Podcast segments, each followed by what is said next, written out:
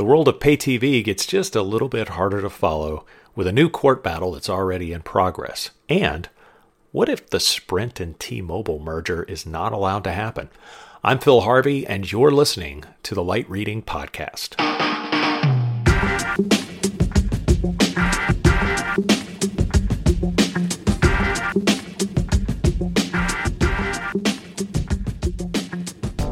Welcome to the Light Reading Podcast, where we discuss the people, technology, and finance behind the world's communications networks. On today's podcast, pay TV problems and mobile merger madness. Light Reading Senior Editor Jeff Baumgartner joins us to revisit the saga of Omniverse One World Television. It's an over the top distributor of live pay TV channels to all kinds of competitive players. Well, since we last talked about this company, more stuff has happened, and some of its customers are pulling out of the market entirely. Is that a bad sign? We'll find out. Then, the Sprint and T Mobile merger suddenly seems like it's in trouble.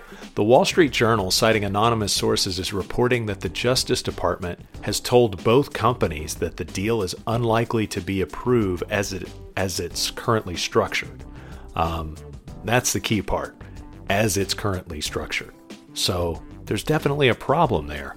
And lucky for us, Light Reading's Mike Dano helps us unpack what might happen if T Mobile and Sprint are not allowed to merge. And he'll also talk about why Sprint is not exactly the horse to bet on if things go badly. All of that and more right after this break.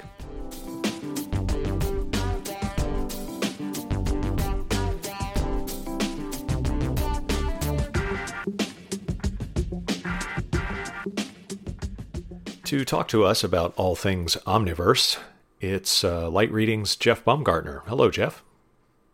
Hey, Phil. How you doing? I'm doing well, and uh, it's been a busy week. Even though, um, man, uh, the, the, Omniverse saga, I guess, just continues to uh, to unfold a little bit at a time. Um, let's start at the top, in case somebody missed our last podcast. Uh, Omniverse is an over-the-top television provider and their initial business plan was to, or business model was to uh, distribute pay TV channels over the internet to partners who would then sell them directly to consumers, right? Right, yeah. And the whole thing, uh, the way I understand it, it kind of stems from like a joint venture that Omniverse has with a, a New Jersey based private cable operator called Hovsat that has the original like purported 100 year contract with DirecTV, uh, that, that kind of enables it. And then there's like this joint venture, right, between Omniverse and Hovsat. Uh, and, then, and then they kind of connect into these this other layer of like master resellers and uh, ultimately to some of these other companies that are selling you know these pay TV services over the top. And what they're trying to figure out via the courts, uh, via a lawsuit uh, from the studios, is is any of this actually legal? Right, and and that's kind of been a point of contention, I think, uh, particularly from Omniverse's standpoint, because the the lawsuit itself is really focused on uh, copyright and right. piracy, and uh, you know, Omniverse has been pretty uh, strongly you know, saying that uh, you know that everything they're doing is above board, um, you know, legal and so forth. And you know, so I think that they're trying to get some clarification from the court and, and kind of more of a definitive statement from the plaintiffs about what what they're being accused of. You know, is it piracy or is it about uh, like exceeding the scope of this uh, this contract uh, that they're kind of basing their whole business on? And what's happened recently that sort of, um, you know, propelled uh, uh, propelled you to kind of write more about uh, this? Because where we left it last time, we were sort of like, okay, now it's ready for the courts to figure out. But there's been some activity in the meantime. Yeah, we've seen some of the some documents kind of flying into the uh, uh, into into the court docket related to the case which you know shapes some things, and at the same time there there's some uh, you know some aspects of the case that are still uh, kind of hidden. But uh, a couple of things that have been kind of out in the open is that there were a couple of uh, companies that had ties to Omniverse that you know essentially got cold feet. Uh, there was a company called or a company called Silicon Dust, you know, that was selling a product um, like kind of a premium TV product, and then another company called Clickia that was also involved, and you know they both decided, uh, you know, maybe just couldn't stand the heat, so to yeah. speak, and and went ahead and got out of that, um, uh, you know, out of that deal, and uh, it just it just kind of there's like another layer which you know I, I wasn't you know which kind of came to light here, and that is there's these uh, master reseller agreements uh, between Omniverse and and you know Flixon Media is one that we're aware of, and, and maybe I think there's another one uh, called Tiki Live, and you know it sounds like those are the the parties that are working with like Clickia and, and Silicon Dust. So you know it's wow. just the uh, multiple layers you know uh, involved in this whole uh, scenario, and then just to make things a little more interesting or complicated depending on how you look at it. Uh, you know, Flixon Media is now pointing to like a newly branded service called OmniGo.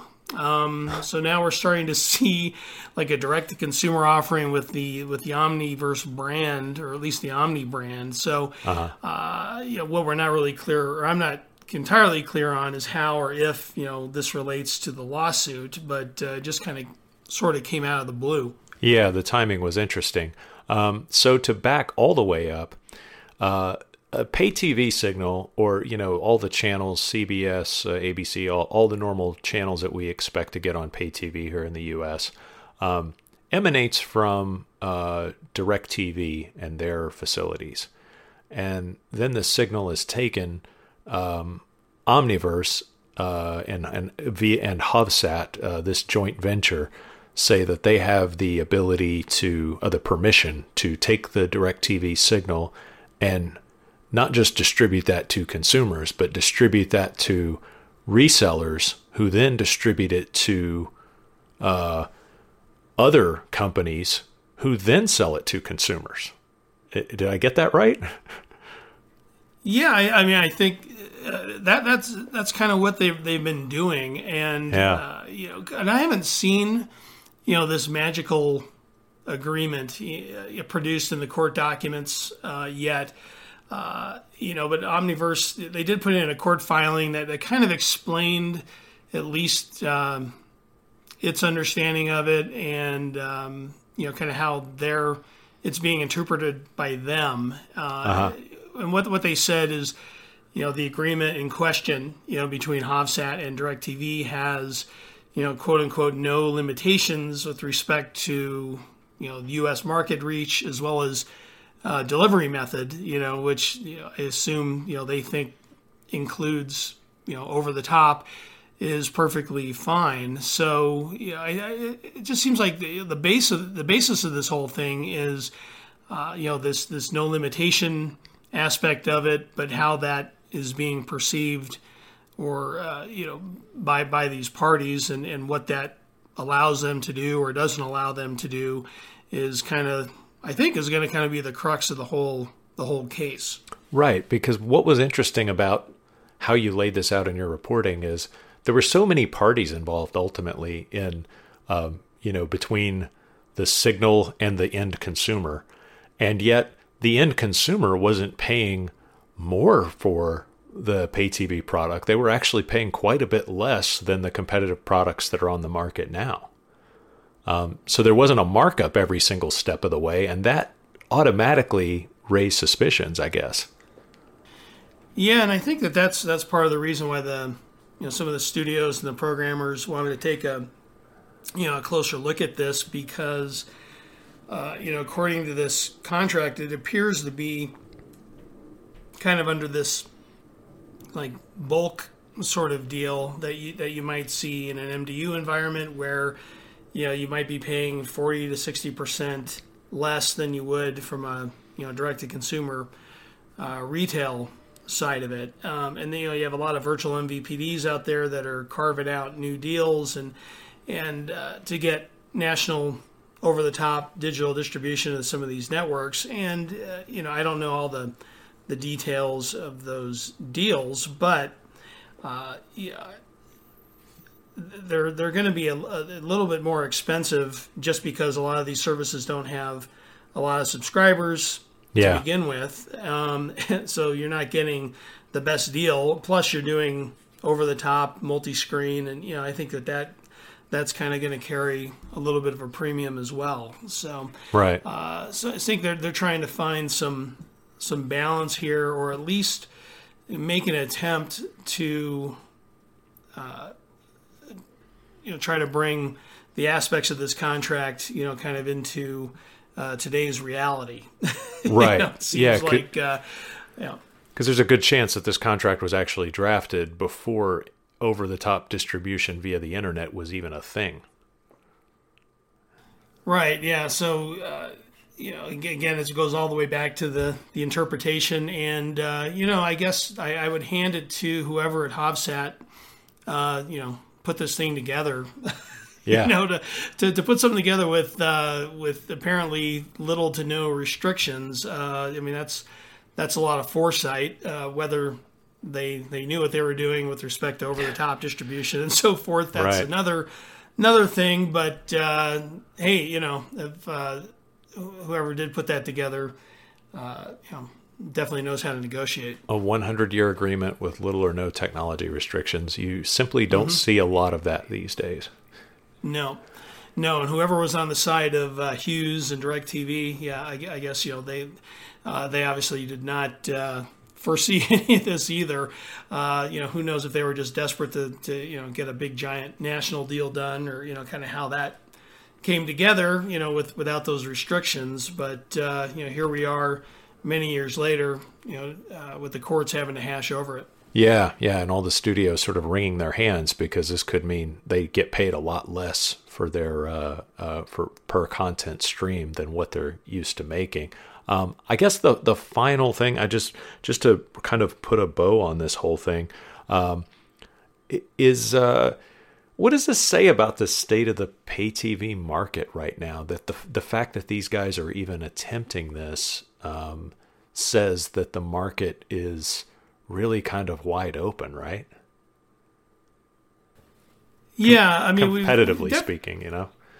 Yeah, yeah. I mean, we've definitely have seen you know the traditional MVPDs. I mean, they're they're struggling to you know just keep their losses uh, in check, and mm-hmm. you know, and and I, the kind of this more direct to consumer model. You know, we, we do see uh, a segment of the population that you know is definitely looking uh, for a better deal out there, and you know if they're kind of looking at you know kind of a decent sized package, uh, you know for a lower price, um, you know I can understand why uh, you know a number of consumers would you know kind of gravitate you know to some of these services. Uh, it's definitely below market price, and you do get you know a lot of the most popular programming out there.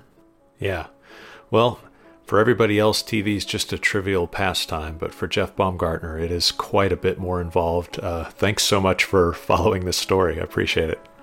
Of course. Thanks, Phil.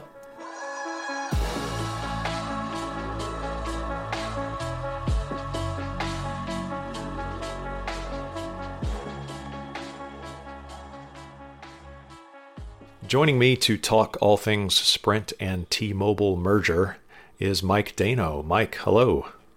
Hello, hello. Thanks for having me. hey, no problem. Um, so hmm. we're uh, in the middle of an interesting week. Um, everything was all uh, quiet in the you know Sprint and T-Mobile merger, um, and then suddenly at the beginning of the week. We started getting these whispers that the Justice Department wasn't happy about something in the merger, so, some conditions of the merger or uh, uh, something that the two companies were planning, and um, and then T-Mobile came out. T-Mobile CEO John Leg- uh, Legere or Ledger uh, said, uh, "No, that's untrue, uh, but we're not going to comment on anything else." And and here we are. Um, so, is it is it does it seem like the T-Mobile Sprint merger is suddenly less likely to happen now?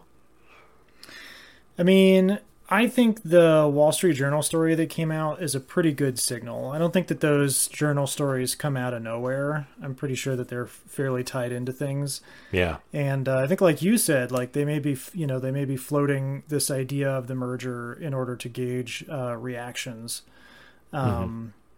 So I think I think the Wall Street Journal story is one that I I'm I'm pretty inclined to believe, and I'm pretty inclined to take at face value. Um, those are reporters who kind of are pretty tied in and who know what's going on, and are very familiar with this process and, and with the players involved.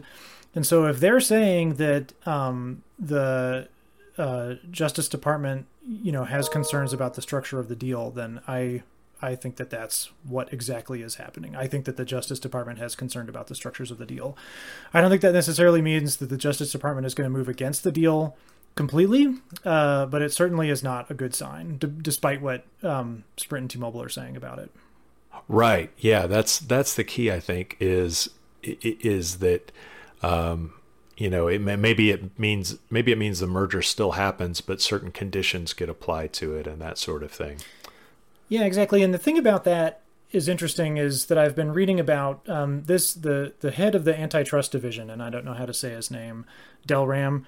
Uh-huh. Um, he uh, supposedly he does not like setting conditions um, ah, on okay. mergers. He's he's he's said that that's he doesn't he doesn't really like that approach.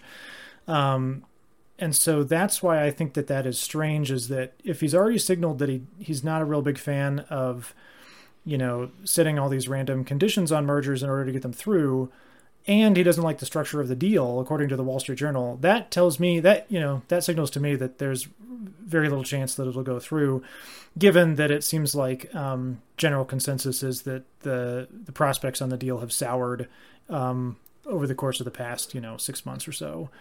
Uh, so yeah, I'm thinking, yeah, I'm thinking, I'm thinking things do not things do not look good uh, yeah. for this merger to go through at this moment in time, and that's where we kind of have to leave it with that. Is at this moment in time, it looks worse. Uh, the prospects looks wor- look worse than they did, uh, you know, this this time a month ago. Um, now that leads to a whole different discussion, which you uh, uh, blogged about uh, recently. This idea of okay, let's say it doesn't go through. Um, now, yeah. what what are we left with? I mean, that's I think that's the conversation now. You know, if it went through, if if the deal does go through, and you know, say there's what a forty percent chance of that happening, maybe a thirty percent chance of that happening. Yeah. Um, you know, it totally reorders the wireless industry. It creates this sort of behemoth in in a new T-Mobile that is the combination of T-Mobile and then Sprint's Spectrum. Um, so you know that would that would make a significant you know impact into the wireless industry. However. Uh, if the deal does not go through, and they are they are prevented from merging. Just like uh, you know Obama's Justice Department moved against the proposed merger between AT and T and T-Mobile. Right. Then the question becomes, what happens? Well, if you look back at what happened to uh, AT and T and T-Mobile, you know they tried to merge in 2011. Uh, they were not successful. They gave up that that plan, and as a result, what happened is that um, as a condition of the breakup, uh, AT and T owed T-Mobile money and so T-Mobile yeah. paid, I forget how much it was. It was several billion dollars and some spectrum. Right. So T-Mobile or sorry, AT&T paid that to T-Mobile. They gave him some spectrum, they gave him some cash. Uh, John Legere came on as the CEO right around that time, and in the intervening years since that merger was broken up, that proposed merger was broken up, T-Mobile has, you know, sort of completely changed the industry. It's come from the back into the front. It's totally revamped its network. It's totally revamped its customer marketing, and it's got all this momentum now. It's just crazy. I mean, it and you know what? It, it just really goes to show you what you know quality leadership, a real clear you know mission statement and some exciting marketing will do for a business, you know, in an industry like this. So especially one so, that's so consumer uh, driven. I mean, it, yeah, this exactly. is really about the whims of consumers. And the other thing is that yeah, uh, T-Mobile was barely number four in the nation. Oh, they were they were really suffering there yeah. at that time, and you know the, the same arguments applied. It was like it was doing really bad, you know, it needed this AT and T merger for scale, blah blah blah, um, and that really has not proven out. And so I wonder if that you know if that's really sort of dragging on this current proposal. So, you know, but I don't. I don't, I'm I'm not convinced that the same argument applies here. So if T-Mobile and Sprint are not allowed to merge, um, Sprint has made it very clear that you know they're they're in a they're in a disastrous situation, and I think that's pretty clear. I mean, Sprint for years has just been struggling.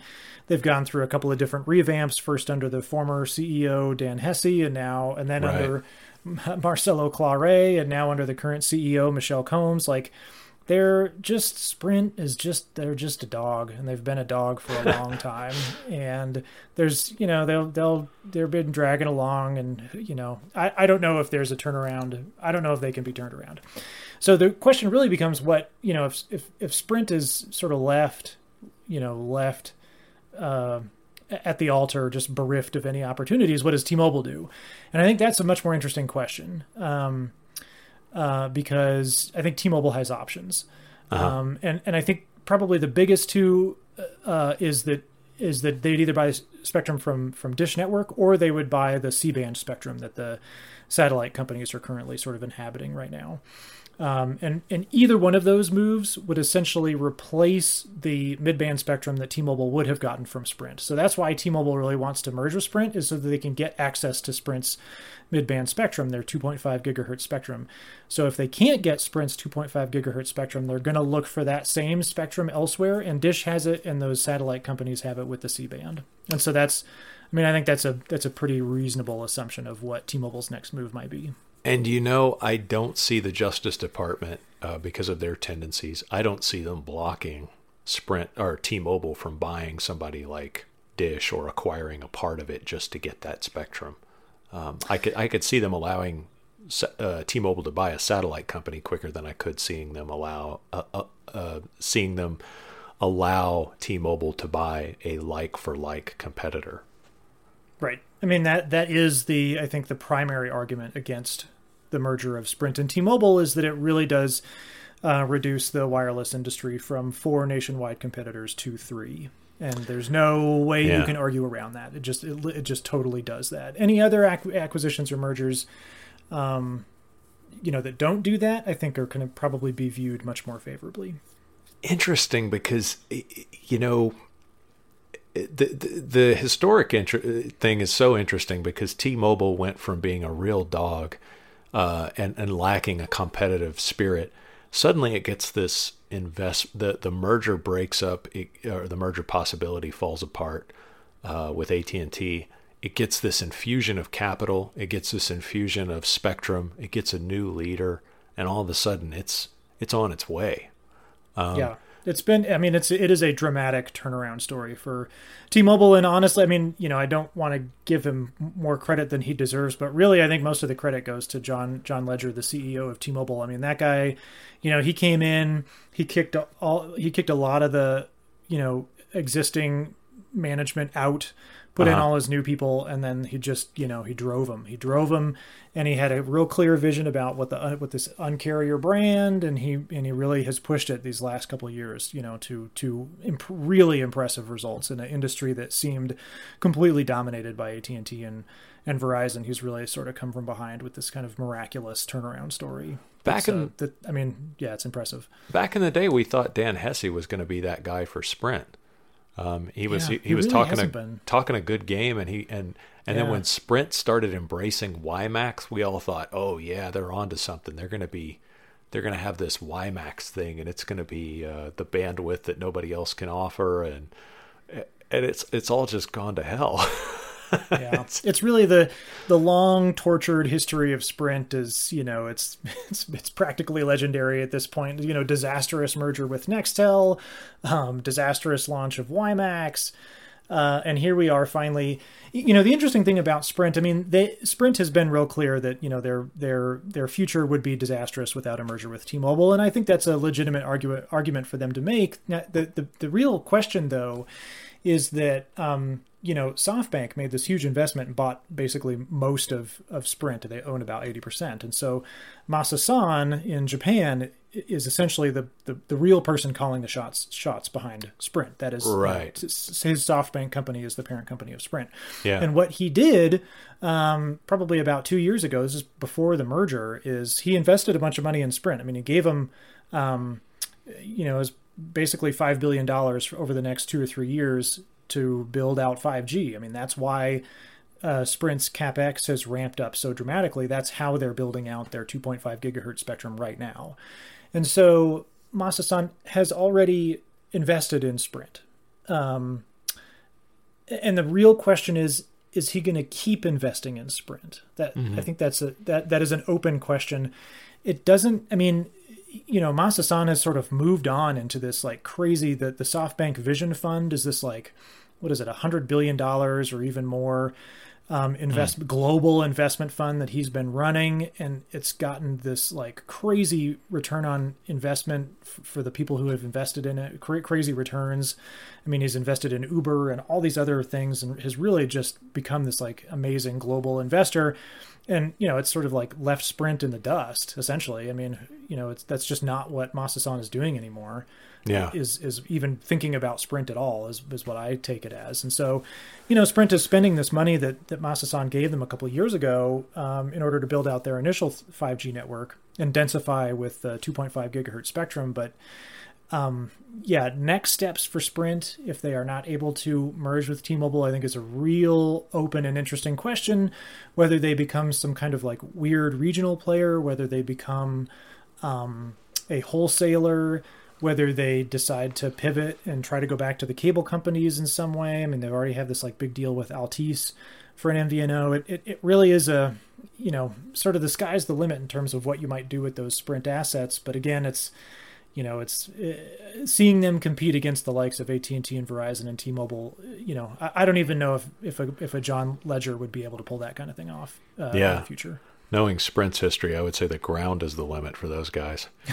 I mean, um, they've been talking about this 2.5 gigahertz spectrum and how amazing it is for you know it's got to be five or six years now you know WiMAX into now it's just it's this ongoing story that just never seems to end and well we they, uh, they, just keep spinning their wheels we will uh, uh, fold our hands and, and, and piously wait for what happens next. I guess. mm-hmm. We'll wait wait for the Justice Department, see what they do. You know, as we'll only we in the media I, can do. exactly. Just hang out and see what see what uh, what late Friday filings the Justice Department might make on this on this topic, and then you know see what the fallout might be afterward. All right, Mike Dano, thanks so much for uh, following the story for us. All righty, thanks a lot.